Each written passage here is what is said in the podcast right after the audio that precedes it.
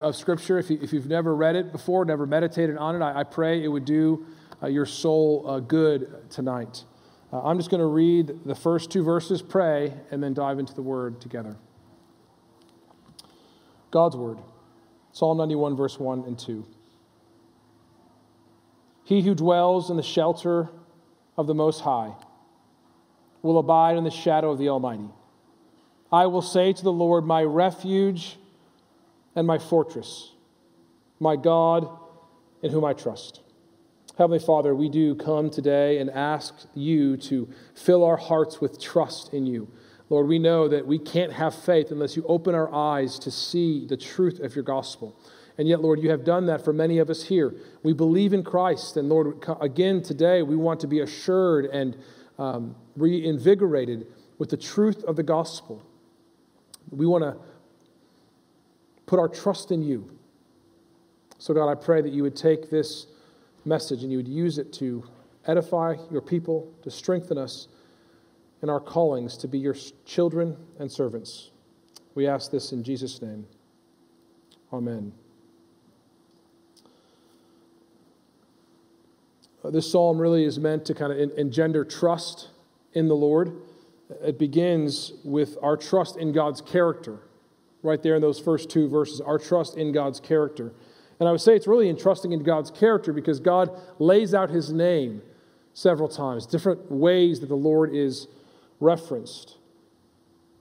So it begins He, me, or you, followers of God, who dwells in the shelter of the Most High.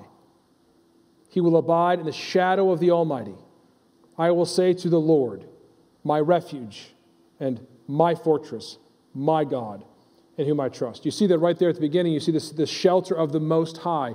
Uh, we understand that, that God is above all. Uh, he is the Most High, the one who is the highest being in all the universe. We will abide, we will remain in the, the shadow of the Almighty. Uh, we think about the, the, the, almighty power of God here, how God is strong and mighty, and we are in his shadow. This is meant to give us comfort in all the things that attack us in this life and all the things that bring us uh, anxiety and fear. What we need to remember is that we live in the shadow of the Almighty. So, whatever is coming at us, we are behind the Lord, behind the one who is all powerful.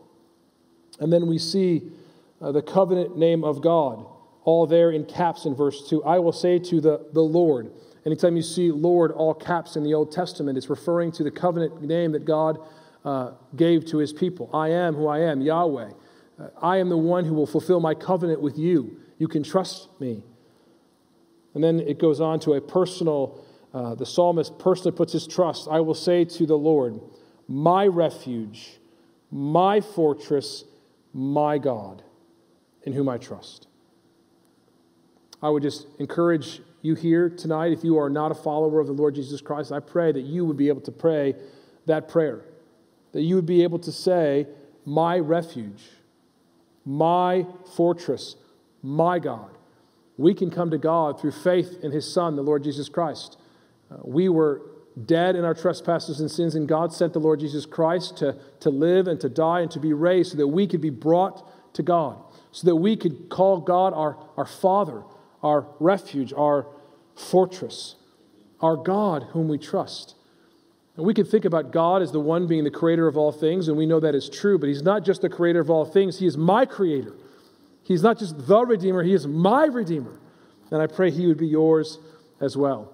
If you have yet to put your faith in Christ, I pray that you would find someone here and just ask them, What, what do I have to do to be saved? I remember doing evangelism uh, in Venezuela. And every day we would pray, God, give me an opportunity to share the gospel with someone. Um, and I had this opportunity just to uh, walked into a place and uh, just asked a girl a question about the gospel, and she said, I, would, I don't know anything about the gospel. Tell me about Jesus. And I got a chance to walk through the entire gospel with her. She repented and believed, and um, we prayed right there. The next day, I, I, didn't pray. God, give me an opportunity. I said, Lord, you can't make it any easier than you did yesterday. So I'm not even going to pray that. Um, so I went to the college campus, the campus of Luz in Maracaibo, Venezuela, And I was just standing there by myself talking to someone. I finished the conversation, and someone came up to me and said, Can you tell me about Jesus? Well, that's a whole lot easier than even the day before. Um, God is a God that uh, wants to be known. Uh, we want to tell people about Jesus so they can be known by God. So we want to trust in God's character, number one. Number two, we want to trust in God's actions. Trust in God's actions. This is really verses 3 through 8. Begins in verse 3. The word for. For, why should we trust the Lord? For he, the Lord, will deliver you from the snare of the fowler and from the deadly pestilence. He will cover you with his pinions, and under his wings you will find refuge. His faithfulness is a shield and a buckler. You will not fear the terror of the night, nor the arrows that fly by day, nor the pestilence that stalks in darkness, nor the destruction that wastes at noonday. A thousand may fall at your side, ten thousand at your right hand, but it will not come near you.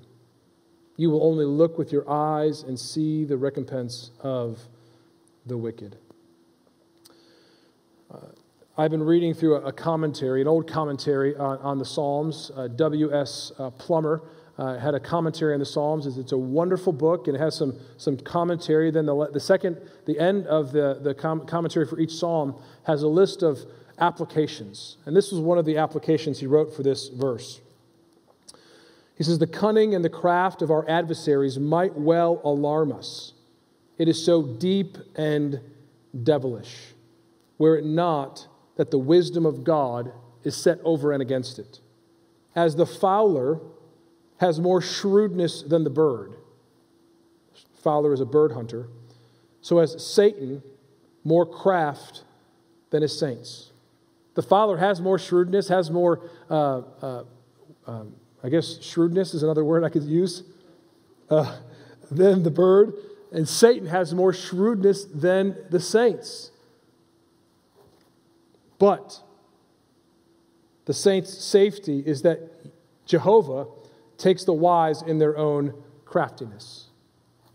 I love that.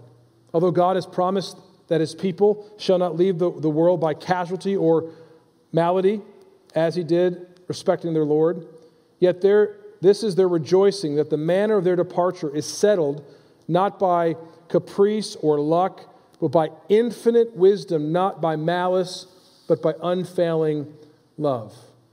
Epidemics have no power, but as they have been commissioned from God. We see that right there in verse 3 that the deliverer, the Lord, will deliver us from the snare of the fowler in the form of deadly pestilence. These are two ways to describe the, uh, the, the attacks of the evil one and the evil uh, forces in this world against the people of God.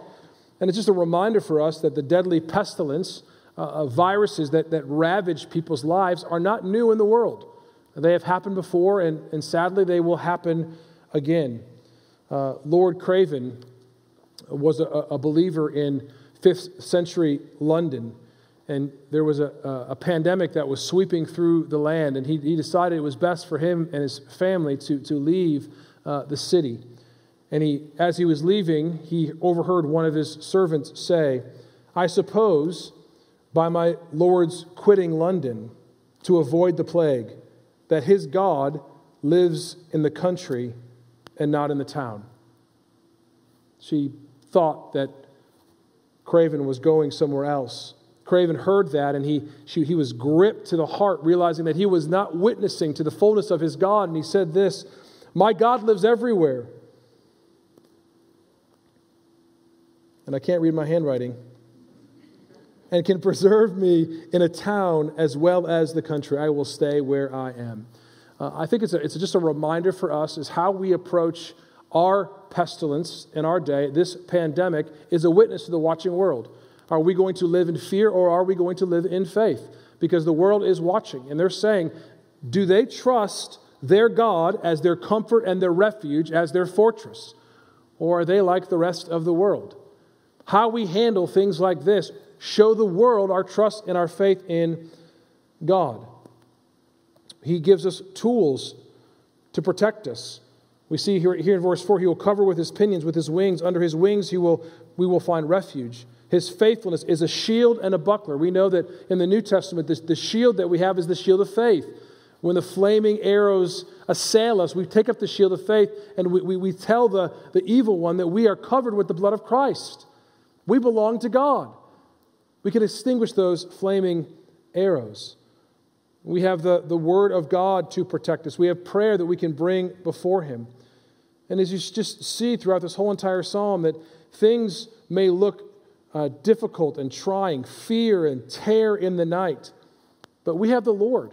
And because we have the Lord, we should not fear anything that happens in our day. Right there at the end of verse 8,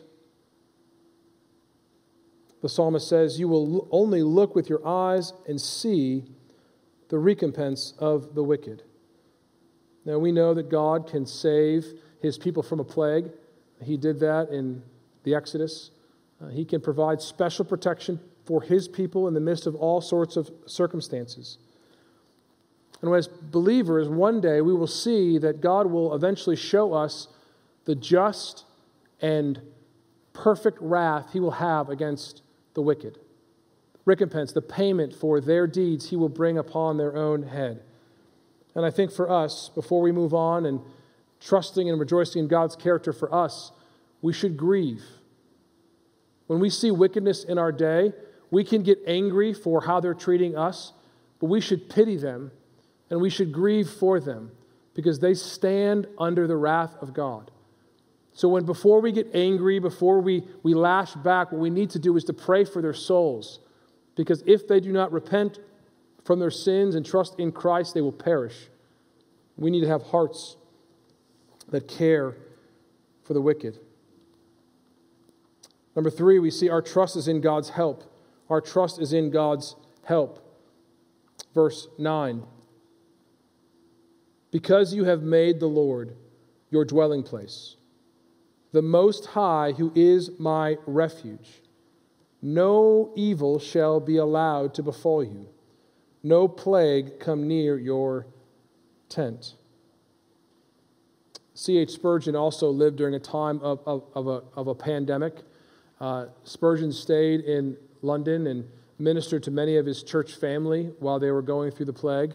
Um, and it really beat him down spiritually, beat him down emotionally to bury uh, member after member after member. He was walking back from one of uh, from a funeral after burying someone who died of the plague. And he was talking to himself and saying, I can't do this anymore. I, I have to leave this town. I can't visit the, the sick. I, I, just, I just can't do it any longer. And, and he looked up and, and he saw in a shoemaker's window this verse, verse 10, verse 9 and 10. The Most High, who is my refuge, no evil shall be allowed to befall you, no plague came near your tent. Then, after seeing that in that shoemaker's window, this is what Spurgeon wrote The effect on my heart was immediate. Fate appropriated the, the passage as her own. I felt secure, refreshed, girt with immortality. I went on my visitation of the dying in a calm and peaceful spirit. I felt no fear of evil, and I suffered no harm. The providence which moved that tradesman to put those verses in his window, I gratefully acknowledge. And in remembrance of the marvelous power, I adore the Lord my God. God is our habitation, God is our home through, through blessings and through trials, uh, through adversity, through, through joys. The Lord is our refuge.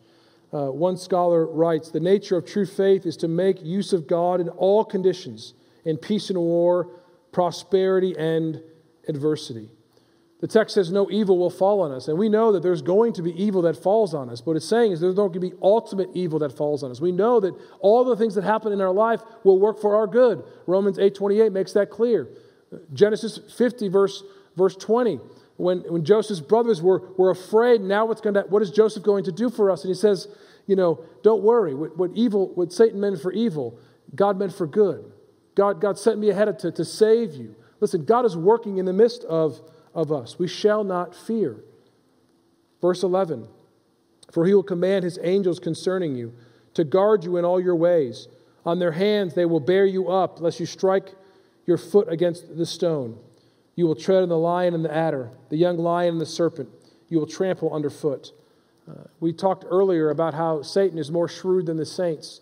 And Satan is a liar, uh, and Satan is a twister of God's word. He wants to make us doubt God's word, and then he wants to, to twist God's word to do his, his bidding. This is what he tried to do with the Lord Christ in the, in the, in the, in the temptation in Luke chapter 4, right here in this verse.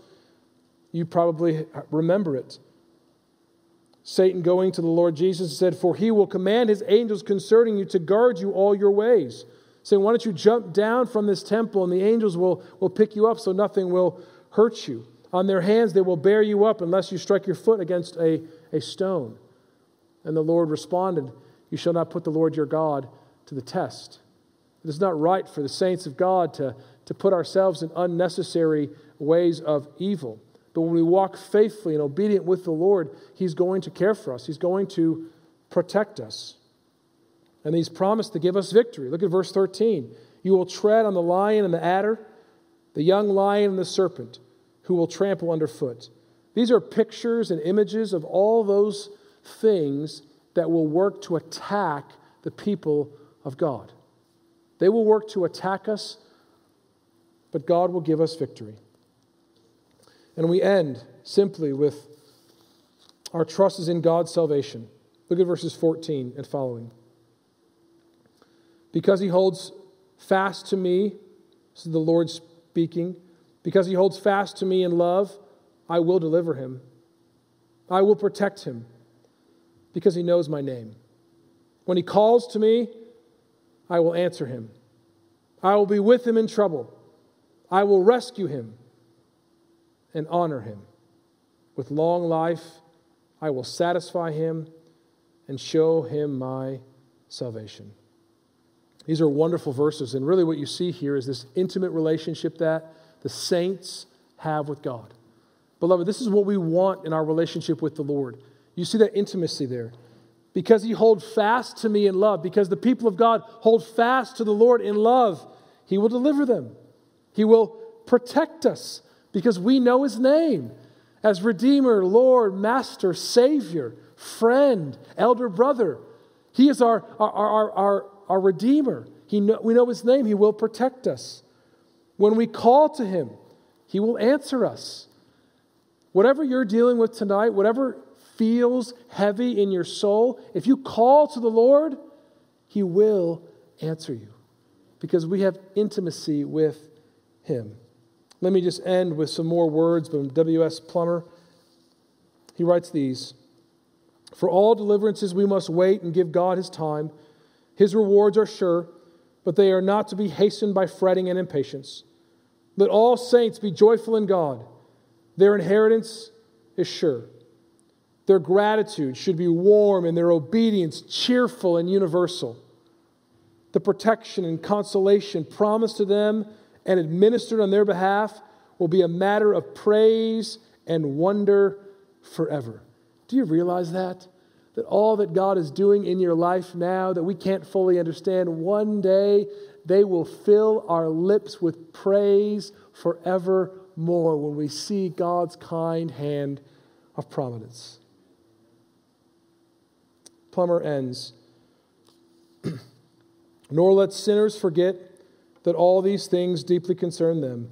Indeed, the answer to the question whether they shall be friends or saints depends upon the state of their hearts towards such a great and glorious truth as revealed in this sacred poem. I pray all of us would, would call out to the Lord, our refuge, our fortress, and our God. Father, we thank you so much that we, as your people who trust in you, will dwell in the shadow of the Almighty. God, we ask you to protect us under your wings, under your protection, because we know your name and we know you love us. We ask this in Jesus' name. Amen. Uh, well, we have a couple. Uh